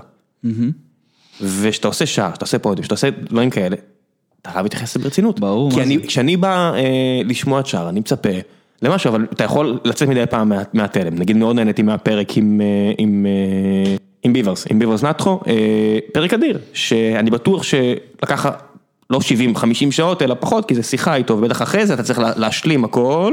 לא, איפה? עדי- עדיין טירוף? בטח, תחשוב, קודם כל, תראה, לצורך העניין תחשוב שנסעתי אליו לכפר קמא, נסיעה של שעתיים וחצי כל כיוון הייתה, ישבתי אצלו שעתיים וחצי, אחרי זה תמללתי את זה עשר שעות, אחרי זה דראפט ראשון, אחרי זה הקראה, תיקונים, הקלטה, אתה יודע, כל הדברים האלה, כן, אני חושב שהגענו לסביבות ה-45, 45 שעות. קלאסה.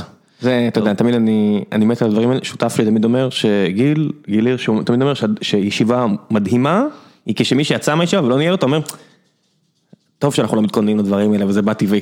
ומי שהכין את הישיבה, עבד כל הסוף שבוע. כדי שהמצגת תהיה בול ספוט און, גם אם זה רק אה, שלושה בולטים בכל שקף, שכל מילה במקום ואף אחד לא, היי למה זה בעצם ככה? אם לא עשו את זה אז השיחה זורמת. ברור, אז אבל- פרק כזה זה מדהים שחשבתי שזה כלום. לא, לא, זה, אין, אין דבר כזה כלום בשער, זה ברמה הכי קטנה של, אתה יודע, אני לא אכנס להקליט, הנה, לצורך העניין, אתה יודע, בפודקאסט עם שיחה אין לי בעיה לשתות פה מים וקפה. זה חלק מהעניין, אתה חייב להרגיש בנוח. אין סיכוי שאני שותה קפה לפני שאני מקליט שער. אני רוצה לתת למאזינים את הקול שלי הכי נקי והכי מדויק, וקפה, בגלל שיש בו את החומציות הזאת, הוא צורב לך טיפה את הגרון. אז כשאני מקליט את ה lead לשער, וגם אני מבקש מהמרואיינים לצורך העניין, לא לשתות קפה לפני ההקלטה. וואלה, אני, אני מכריח את עצמי נגיד לשתות. אסף- אסף כהן רצה לעשות קפה, אמרתי לו לא אחי, תשתה תה עם דבש, הכנתי לו תה עם דבש. כדי שהקול שלו יהיה הכי טוב. בדיוק, שהקול שלו יהיה הכי טוב, הוא אמר לי בואנה, לא ידעתי את זה, ואני, הוא אשכרה מפרשן משחקים. אתה עושה את זה טוב. הוא עושה את זה מדהים, כן, אתה הוא, יודע. הוא רמה מעל מה שהיה לפני כן. הוא זאת אומרת. כל הדור החדש של הפרשנים. תראה, אה, בטח. אני אומר את זה, אין לי בעיה. כן, אני, מה, אני לא... כבד אמך ואביך והכל סבבה. בטח. אה, לא, גם חש- חשוב לכבד את מה שהיה לפני זה, אתה יודע, זה כן מקורות ההשראה, זה כן who people look up to in a way, אבל זה level אחר, ברור. כן, כמו שאני, אני לא מסוגל לראות, אה, גם שאין ספורט, אני לא יכול לראות משחק משנות ה-90 וה-80. למה? כי זה, הרמה מרגישה לי כל כך נמוכה, אני לא יודע, אני... אבל זה חלק משלב ש... אתה יודע, זה כמו לא שאתה קטעים. מעריך אני לא מעריך את מה. שהיית כדי, מה שהביא כן. אותך ל- להיות היום. זה מי שאתה, כי אתה, מבין, אני- אני, אני צורך את התוכן, זה היופי בפודקאסטים וכתבות, אוקיי. אני צורך את ה- מה שהיה דרכך, ואני סומך עליך שתביא לי תמונה מספיק מדויקת, אבל אני כשלעצמי, אני לא מסוגל לעשות את זה, אני לא יכול, זאת אומרת לא בענף הספורט הזה, יש ענפי ספורט, אה, ספורט זירה, שאני גם מת על זה, אני יכול לראות קרב אגרוף או, או קרב MMA מלא מהתקופה ההיא. מה- הראש שלי עובד כנראה אחרת, אבל- WWF. אה, אז לא, לא כזה, אבל אה, פחות בא לי על המבוים, אבל, אה, כן, אבל ה- ה- ה- נגיד ה-UFCים הראשונים וכאלה, או הפ- הפריידים הראשונים, שאני הייתי מהמשוגעים הראשונים בארץ שהתעסקו בזה, אז כן, לגמרי. אבל אני לא יכול לראות כדורגל, זאת אומרת, משחקים של הפועל באר שבע, אני יכול לראות. מקבץ שערים, אני בטח תמיד יכול לראות, תמיד, תמיד, תמיד. אבל, וככה זה על הפרשנים. אני שומע את הסגנון פרשנות של פעם, ובא לי לעשות מיוט. חוץ מהרגעים המרגשים, כן? אני, אני חושב, האיקונים. בדיוק, אני חושב ש, שזה, יש, יש דברים שעיצבו אותנו כ, כחברה, כמו השלוש שתיים על צרפת ודברים כאלה. והצלחות, בטח, כן. בדיוק, אתה יודע, זה דברים שאי אפשר לקחת, אבל אני לגמרי שמח מה... תשמע, יש פה עושר. של אנשים שמבינים את המשחק וגם כל אחד מביא את הקטע שלו ונותן לך העמקה בתחום אחר. אה, אני סופר נהנה לשמוע את אסף, לשמוע את אה, אורי אוזן, אה, גם ברמת השדרים, אתה יודע, הופמן אה, שהוא קולגה וחבר טוב, כאילו, אתה שומע שידור שלו, אתה נהנה, אתה נהנה, רמה גבוהה. אני, מבין- אני לא אעז לעשות מיוט לחבר'ה האלה. ברור, ברור, ברור, וזה, אתה יודע, זה רק פריבילגיה לפעול וליצור תוכן של ספורט. בתקופה כזאת. כי הם נהנים, אתה יודע, אני לא רוצה לציין שמות של פרשנים אחרים, שכבר בבירור לא נהנים ממה שהם עושים, וכשאתה לא נהנה ממה שאתה עושה, אתה סתם שכיר, בלי עלי אף אחד. מרגישים, אה, אבל אתה סתם. שכיר. ואני יכול לספר לך סיפור על עידו גור, אתה מכיר? בוודאי. אז עידו, אה, היה אחד הבוסים הראשונים שלי בערוץ הספורט לפני עשר שנים, היינו עושים. ביחד את חמש פלוס גולד. אפרופו משחקים מפעם, הוא היה שולח אותי להביא את כל הקלטות של הפועל פתח תקווה מהארכיון, אז- אז אז בערך בתקופה ההיא, אה, בוא נראה איזה שנה, 2010. אז מה, משהו כזה, אולי 2000, 2010, כן, 2010, אה, אני יושב אה, בבית שלי איזה ידידה טובה, אקסית כזה ידידה, אתה יודע מה- המערכות יחסים האלה שהייתי ב... כן, מקום, כן. legit, legit. כן, כן, קורה. יושב בבית שם, והוא יצא עם שותפה שלה. אוקיי. אז אני פוגש אותו. והוא מגיע לדירה שם, אחרי שהוא העביר את התקציר הראשון שלו ל-MBA. אוקיי. והוא מקריא לי את כל התקציר מהזיכרון שוב. והבן אדם בוער, אתה רואה אותו כאילו עם חיוך מטורף, אתה רואה שהוא הגשים את החלום שלו, והוא הגיע לנחלה, זה מה שהוא רוצה לעשות.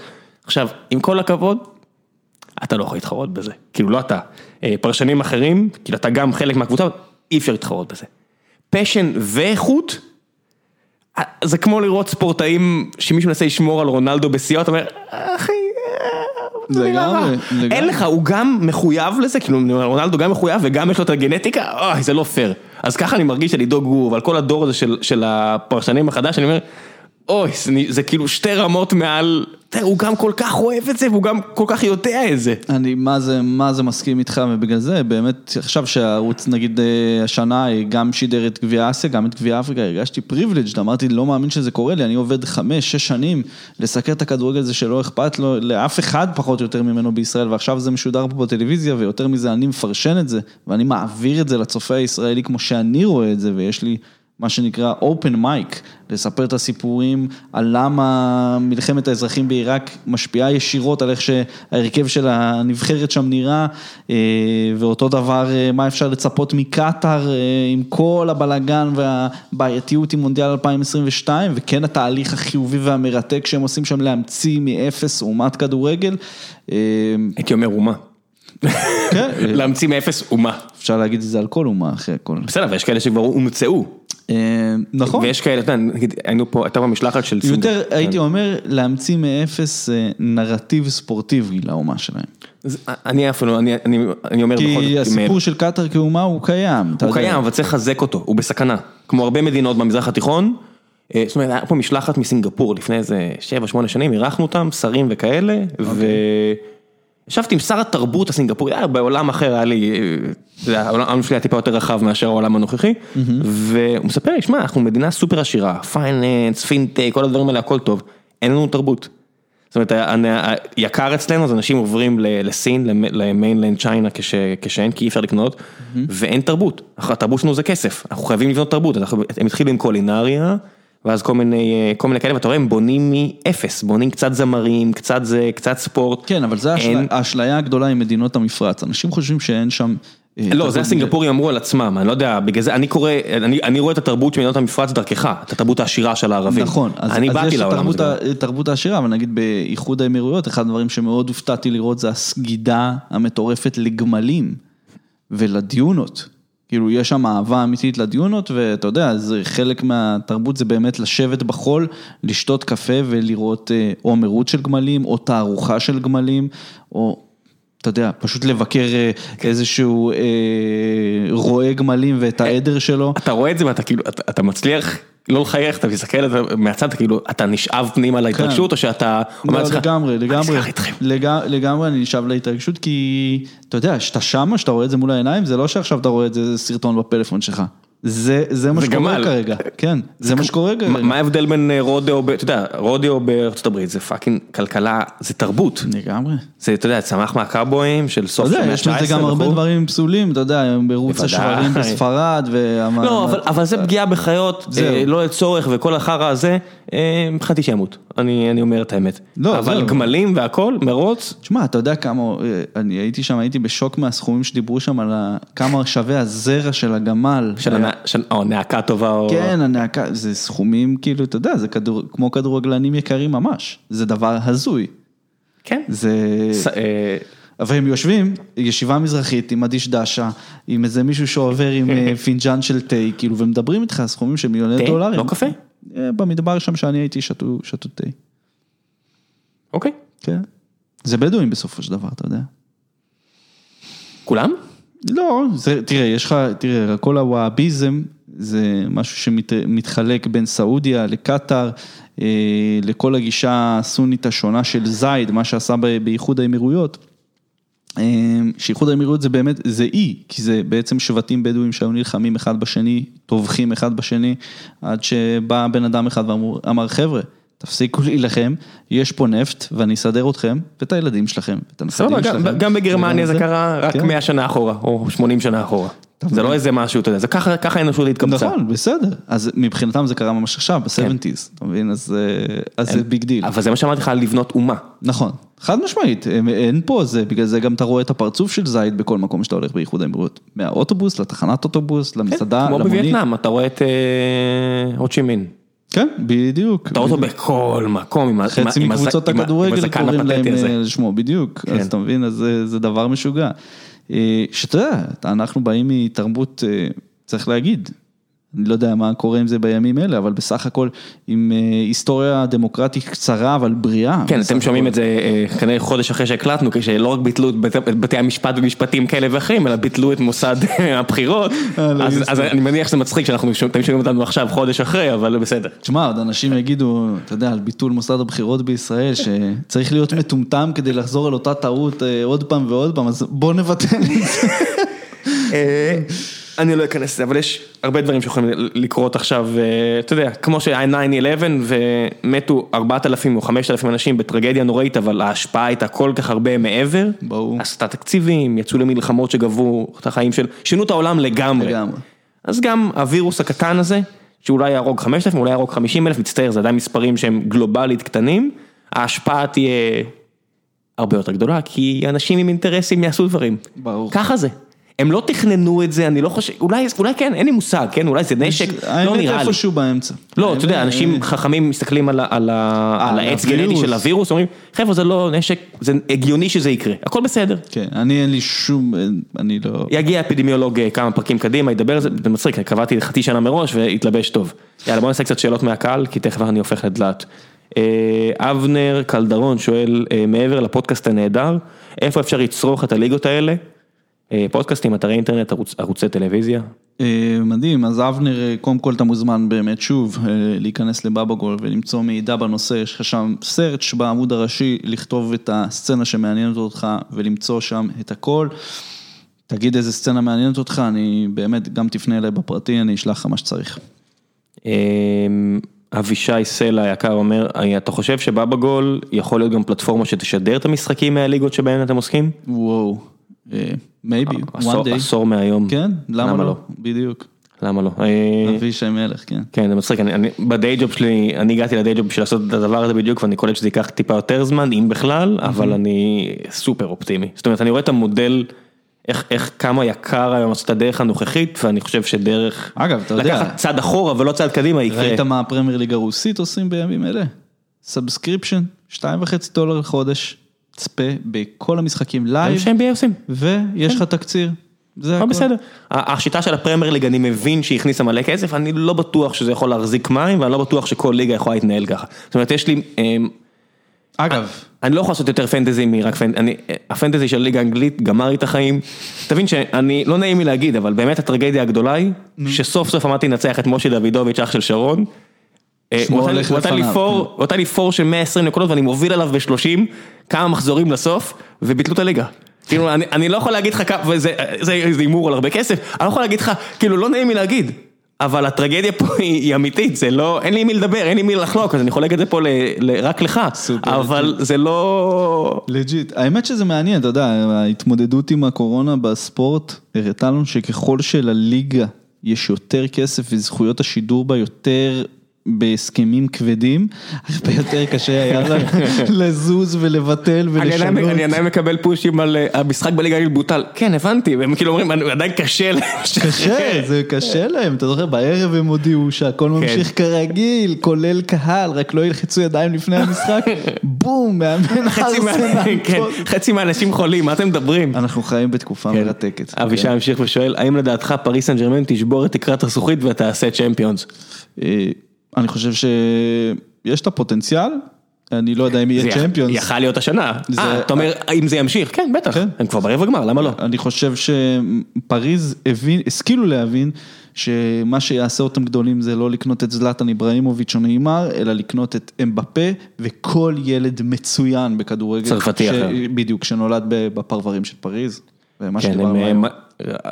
אה, יאללה, הם הגיע- הבינו את זה, הם הגיע הבינו הזמן את זה. לשלוח את אה, לגמרי, הנה, תראה את... את, אה, את נעמר הביתה. תראה, אני לא, אני, אני מאוד מעריך את נאמר ואני מעדיף אותו בקבוצה שלי מאשר נגדי תמיד. כשהוא בריא. נכון, הנה, והוא- היה שווה לנו את ה-2-0 הזה בדורטמונד, אז, אז אה, זה שער נפלא. לגמרי, אה, אבל אני חושב שבפריז הבינו, ותראה, שישה שחקנים בהרכב הם אה, ילידי פריז וסביבותיה, אומר כן. המון. תראה, זה, זה, זה כמו בלבאו? זה לא צרפתים, זה ילידי פריז. תראה, איזה חזק זה. שנים אומרים שאתה יודע, הזהות הלוקאלית עולה וצוברת תאוסה, ואתה, האמת, פה בשיחה, ארבע או חמש פעמים איכשהו הגענו לזה שאתה דיברנו על באר שבע. בוודאי. וזה חלק לגמרי מהזהות שלך, נכון? בן אדם, יש לי. יש לי אה, קעקוע גדול אגב שרציתי לעשות מגיל צעיר ועשיתי אותו בגיל 22 ויש לי את הקעקוע הבא שאמרתי לעצמי יש איזשהו מיילסטון שאם יקרה אז אני אעשה אותו את הקעקוע הזה אה, זה made in BS. אתה אני? אני מבחינתי זה זה הבולשיט והבאר שבע. אה, ואני אני משתדל בכל מקום להדגיש, שאתה יודע, שגם אני וגם בבא זה made in Jerusalem, וזה בדיוק העניין הזה שאנחנו באים מעיר שהיא בין מזרח למערב, שהיא גם ערבים וגם יהודים, והיא גם ימנים וגם שמאלנים, והיא הכל. אה, אז כן, אה, local pride זה טוב. אבישי ממשיך. בשאלה- your city. נעשה עוד שאלה לגמרי. כן. גם כשאתה לא שם. לגמרי. אה, וברמה האישית, האם אתה חושב לנסות להשתלב באחד מערוצי השידור בטלוויזיה כפרשן? קבע? אבישי. אבישי, וואו, אבישי, כמה זהו, זו שאלה האחרונה שלו. אז אה, האם אני כפרשן קבע, אתה יודע, הטלפון שלי פתוח. אה, כן, טוב. זה, אני, אם מישהו, אני אם מישהו ירצה אותי ואת החפירות שלי באופן קבוע, אפשר לדבר כן. תמיד על הכל. צריך קצת להשתנות דברים ואני אני בעד, אני אולי אפילו אחזור לראות שידורי ספורט אם זה יקרה. שידורי ספורט כמובן מעבר למשחקים. איתי אה, שואל, איתי חמני, אני מניח, חם... חממי. אה, מה חסר לכדורגל הערבי על מנת שיצמח ויגיע לרמות, גבוהות יותר? כמובן שזו הכללה כי יש הרבה מדינות שונות עם מצב שונה, אבל לחלק מהמדינות יש כסף, לחלק מהמדינות יש גם עוני שמייצר הרבה שחקני רחוב מיוחדים, תשוקה אני בטוח שיש, אולי הניהול הבעייתי? אה, כן, חד משמעית, אני חושב שהכדורגל הערבי זה אותן בעי- בעיות מאוד דומות לכדורגל הישראלי, רק על סטרואידים. כי בהרבה מאוד, אחת הבעיות הכי גדולות זה באמת החשיבה לטווח קצר, termism thinking הזאת שאנחנו רואים פה בכדורגל אה, באופן מוחצן. שם זה מאוד מאוד חזק, וכשזה מתערבב עם- עם סכומים גבוהים של כן. כסף, זה הרסני. כן, לראות במצרים שולחן עם, עם, עם סטפות של שטרות. עזוב, מועדון הפאר אחד הגדולים בעולם הערבי, זמאלק, מועדון שאני מאוד אה, מסמפת. בסך הכל מבחינת הסיפור, מבחינת התפקיד שלו בחברה המצרית, וגם בזה יש פרק מספר 2 בשער שנוגע בזה, אחד הפרקים המוצלחים. נכון? אה, תודה. אה, משנת 2014 החליפו 29 מאמנים. מספר הגיוני בסך הכל. אתה מבין? זה ממוצע של חמישה, כמעט חמישה מאמנים בשנה. מר אוזן אומר אה, מספר הגיוני. כן, מספר הגיוני, מעמד המאמן, אז אתה יודע, ו- ועונה שעברה הם החליפו סגל שלם, 30 שחקנים, אז כאילו, אתה יודע, הכדורגל הערבי, יש בו את כל הדברים שאמרת איתי, וחד משמעית, יש בו גם אה, את כל מה שאנחנו לא רוצים לראות בכדורגל שלנו, רק בהרבה יותר מוגזם גם. יש פה כל מיני שאלות, נעשה שאלה אחרונה כי אנחנו תכף כאמור הופכים לדלת, הרבה שאלות על אה, פלסטין ישראל, אז האם אתה חושב שיהיה אי פעם דרבי? הלוואי, אבל זה לא, לא נראה לי שאנחנו עוד בנויים לזה, אבל אני כן רואה את זה, תראה, מה- מההסתובבויות שלי בכדורגל הפלסטיני בשנים האחרונות, אני לגמרי רואה איך הכדורגל הוא משהו שמאפשר להניח את הדברים בצד. אני פשוט חושב שבמסגרת רשמית, כנבחרת, מול נבחרת, זה עוד רחוק ועוד צריך שיקרו כמה דברים. כן, אני לא. בטוח אפילו שזה מתקרב, זאת אומרת, אני לא כן, בטוח כן. שהמסלול, זאת אומרת, שאנחנו רואים מה שקורה עם- ספורטאי יכול איראנים. להיות איזה טורניר חו"ל שיביאו איזה ספורטאי או משהו, אולי, אבל יש כל כך הרבה דברים שצריכים לקרות לפני זה, ואתה יודע, הרבה דברים שנדרשים מאיתנו, אה, אני אומר מאיתנו, ממדינת ישראל, לעשות אה, עד שזה קורה, וגם אה, דברים ששם, תהליכים שצריכים לקרות. צריך לזכור שהכדורגל הפלסטיני, בגלל שזה מקום שעוד מחפש את ההגדרה העצמית שלו, שעוד הכדורגל הוא לגמרי כלי הצהרתי, פוליטי. זה קשה מאוד בכלל לחשוב על אופציה כזאת כרגע, כי, כי הנבחרת פלסטיני באמת כן. היא שגרירה, וכרגע הפלסטינים לא מכירים. הייתי אומר אפילו, אז לא, אז לא פלסטין עושה טורניר של המזרח התיכון, אבל צריך להגיד את האמת, אנחנו נחטוף בראש. תראה, כן ולא, תלוי מול איזה נבחרת. מה כאן, אני מסתכל, מרוקו, טוניס, איראן, מצרים, זה נבחרות כאילו, מה, זה, לא, זה דרגה זה- שתיים מעלינו. זה- שלא לדבר כן. על אפריקה, זה כן, לבא. אלג'יר- על- עוד לא אמרת אלג'יריה. אה, כן, מה זה, שחקנים שהם- מה זה ב top world העולמי, זה- class. בגלל זה אני מאוד ממליץ, עיתונאים בתחילת הדרך, שרוצים לראות שחקנים world class באופן בלתי אמצעי וממש לגעת בהם, אז טורנירים כמו גביע אסיה וגביע אפריקה לאומות, זה המקומות להיות בהם. אתה יודע, אני חצי גמר אה, גביע אפריקה לאומות, ניגריה נגד אלג'יריה, שער של מאחרז דקה 94 בבעיטה חופשית, הוא הפציץ שם את החיבור. העיתונאי היחיד שאיכשהו הצליח לקחת ממנו sync באותו ערב, רגע לפני שהתרסקו אליי בערך 100 עיתונאים מאלג'יריה ו- וניגריה שניסו גם כן, אה, הייתי אני, כי עמדתי באיזה location אה, טוב ואני ב mixed zone, הוא עבר, זרק לי איזה זה, יש לי עד היום את ההקלטה, אני גם יכול לשלוח לך אם אתה רוצה לשמוע, אז אתה מבין, שם אתה ממש יכול לגעת בשחקנים world class, אבל המקום של ישראל בטורניר כזה במזרח תיכוני, תשמע, אני תמיד אומר, אם היינו נשארים באסיה, זה לא שהיינו עולים בהליכה, כן? ממש לא. אוסטרליה, יפן, דרום קוריאה, סעודיה, איראן, הדברים האלה זה נבחרות שקל לנו לזלזל בהם. מה? אבל- אוקיי, אנחנו רואים אותם בטורנירים, אה, מי מזלזל באיראן? הרבה, הרבה אנשים, הרבה ישראלים מזלזלים ב... הם רואים את המונדיאל? תראה, מונדיאל האחרון היה, הם היו, היה להם מונדיאל שבאמת 10 סנטימטר ימינה והם ב, בשמינית הגמר, זה היה... כן, נו מה, אתה- איזה רגע זה היה, תשמע, אני לא אשכח את זה, זה מה שקרה שם באצטדיון, בסרנסק. בכלל האיראנים במונדיאל הזה היו מרגשים 60 אלף איש שהולכים אחריהם לכל עיר. זה היה משהו, חוויה בלתי רגילה. כן, לא, זה לא, אנחנו לא, לא, אנחנו לא זה ברמה הזאת, אנחנו לא ברמה הזאת עדיין, אבל... אולי סעודיה, כן, אני לא... סעודיה נראה לי, לפחות ממה שראיתי אותם משחקים, הם עושים צעדים נכונים, הם... אני, אני כן הייתי משלב את ישראל בין החמש, ארבע נבחרות הבכירות באסיה, כרגע, מה? כן, חמש, חמש. ארבע, אה רגע, אסיה. כן, באסיה. אה, כן, כי מצרים זה אפריקה. נכון, נכון. היה לי ב- מצרים, לא, טוניס, מצרים- מרוקו. מצרים, היה לי בראש. שוב, מצרים, מרוקו, אלג'יריה. טוניס. סיפור- טוניסיה נבחרת חזקה, מאוד סולידית, אבל אה, נו מה, כרגע מבין הנבחרות היא לא ב peak. היא עדיין פייבוריטית עלינו, לא? אני לא יודע, אני לא יודע. הם טוב. אה, קצת אפורים בשנים האחרונות, גם יצא לראות אותם עכשיו באליפות אפריקה, זה היה... לא מוצלח. ש... כן, זה לא היה, רמה שלא הייתה מעליבה, אה, לא נופלת מליגה א', באמת, זה היה קשה מאוד הבנתי. לצפייה, אבל אה, אלג'יריה, מה זה, זה... יש לך שם שחקנים באמת world class, כנ"ל מרוקו לא, ומצרים נו, בכלל. מ- מרוקו זה, אנחנו רואים את השחקנים האלה משחקים ב... לא, זה, זה לא הגיוני, זה, כן. זה נבחרות שהן לא ב, ב, הרבה מעל ה-level שלנו כרגע. כן. טוב, יאללה, אה, המלצות, מעבר, מה שיש לך להמליץ פה למאזינים, אה, מעבר לבבא גול, שאנחנו נשים לינק ב- בבירור. ברור, אה, אז אה, תשמע, מה, מה, מה, מה האורחים ממליצים בדרך כלל? מה שבא להם. מה שבא להם. דב חנין אמר לכו לים, ובדרך כלל אנשים אומרים ספר, סדרה, אה, כל מיני כאלה. Hmm, זה קולנוע, אני יודע מה. אני- אני, אני חוזר על ההמלצה של, אה, בגלל שדיברנו הרבה על הכדורגל בפריז ועל המצב של המהגרים שם, אז על אה, אה, עלובי החיים. סרט בן זונה, כמו שאומרים. משהו טוב, סרט שאני אהבתי, האמת, סרט טוב ממש, ישן, כן, זה לא חייב להיות חדש, כן? כן כן, של בועז יכין, אתה זוכר את הבמאי הזה? בן אדם, פרש. פרש. בוודאי, פרש, אחד הסרטים האהובים עליי. פרש, תמיד אני אומר, בטח בתקופות כאלה של קורונה ואי ודאות, when you gonna- שאתה צריך איזה גריפ כזה בחיים, אני תמיד חוזר לפרש, אה, צופה או בכל הסרט או בחלק ממנו, אני לא, מת. כן, פרש זה, אתה יודע, זה, זה, זה כמו, לא יודע מה, אין, לי הרבה השוואות, זה מהסרטים האהובים עליי, נקודה. לגמרי, זה לגמרי. דמות גדולה מהחיים של הילד הזה. לגמרי.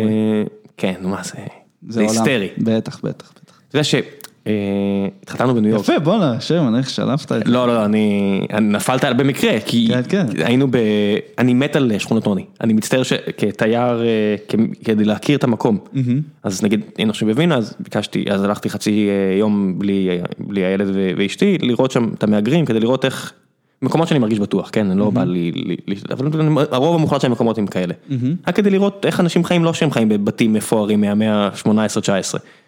ובברוקלין, אתה מגיע, הגענו, התחתנו בניו יורק, וליפז הצטרפה אליי, ואמרתי, אתה יודע, זה המקום שראיתי בסרטים של ספייק לי, בפרש, המקומות האלה שהוא משחק את השח, מקומות שהוא הולך, אני מרגיש חיבור נורא חזק למקומות האלה, כי זה ה... בטח. כי זה המקומות שאני אוהב לראות הנה, יש- ולקרוא עליהם. יש לי עוד המלצה, השלמה למה שאתה אמרת על הכדורגל. איך זה נשמע על פטרני, אבל לא- לא, אבל הכדורגל, ה- באמת על הצרפ- הכדורגל הצרפתי ואיך שהוא יוצא מהשכונות, אז נגיד היפ-הופ צרפתי זה משהו שאני מאוד אוהב לשמוע, אז אה, אוקסמו פוצ'ינו.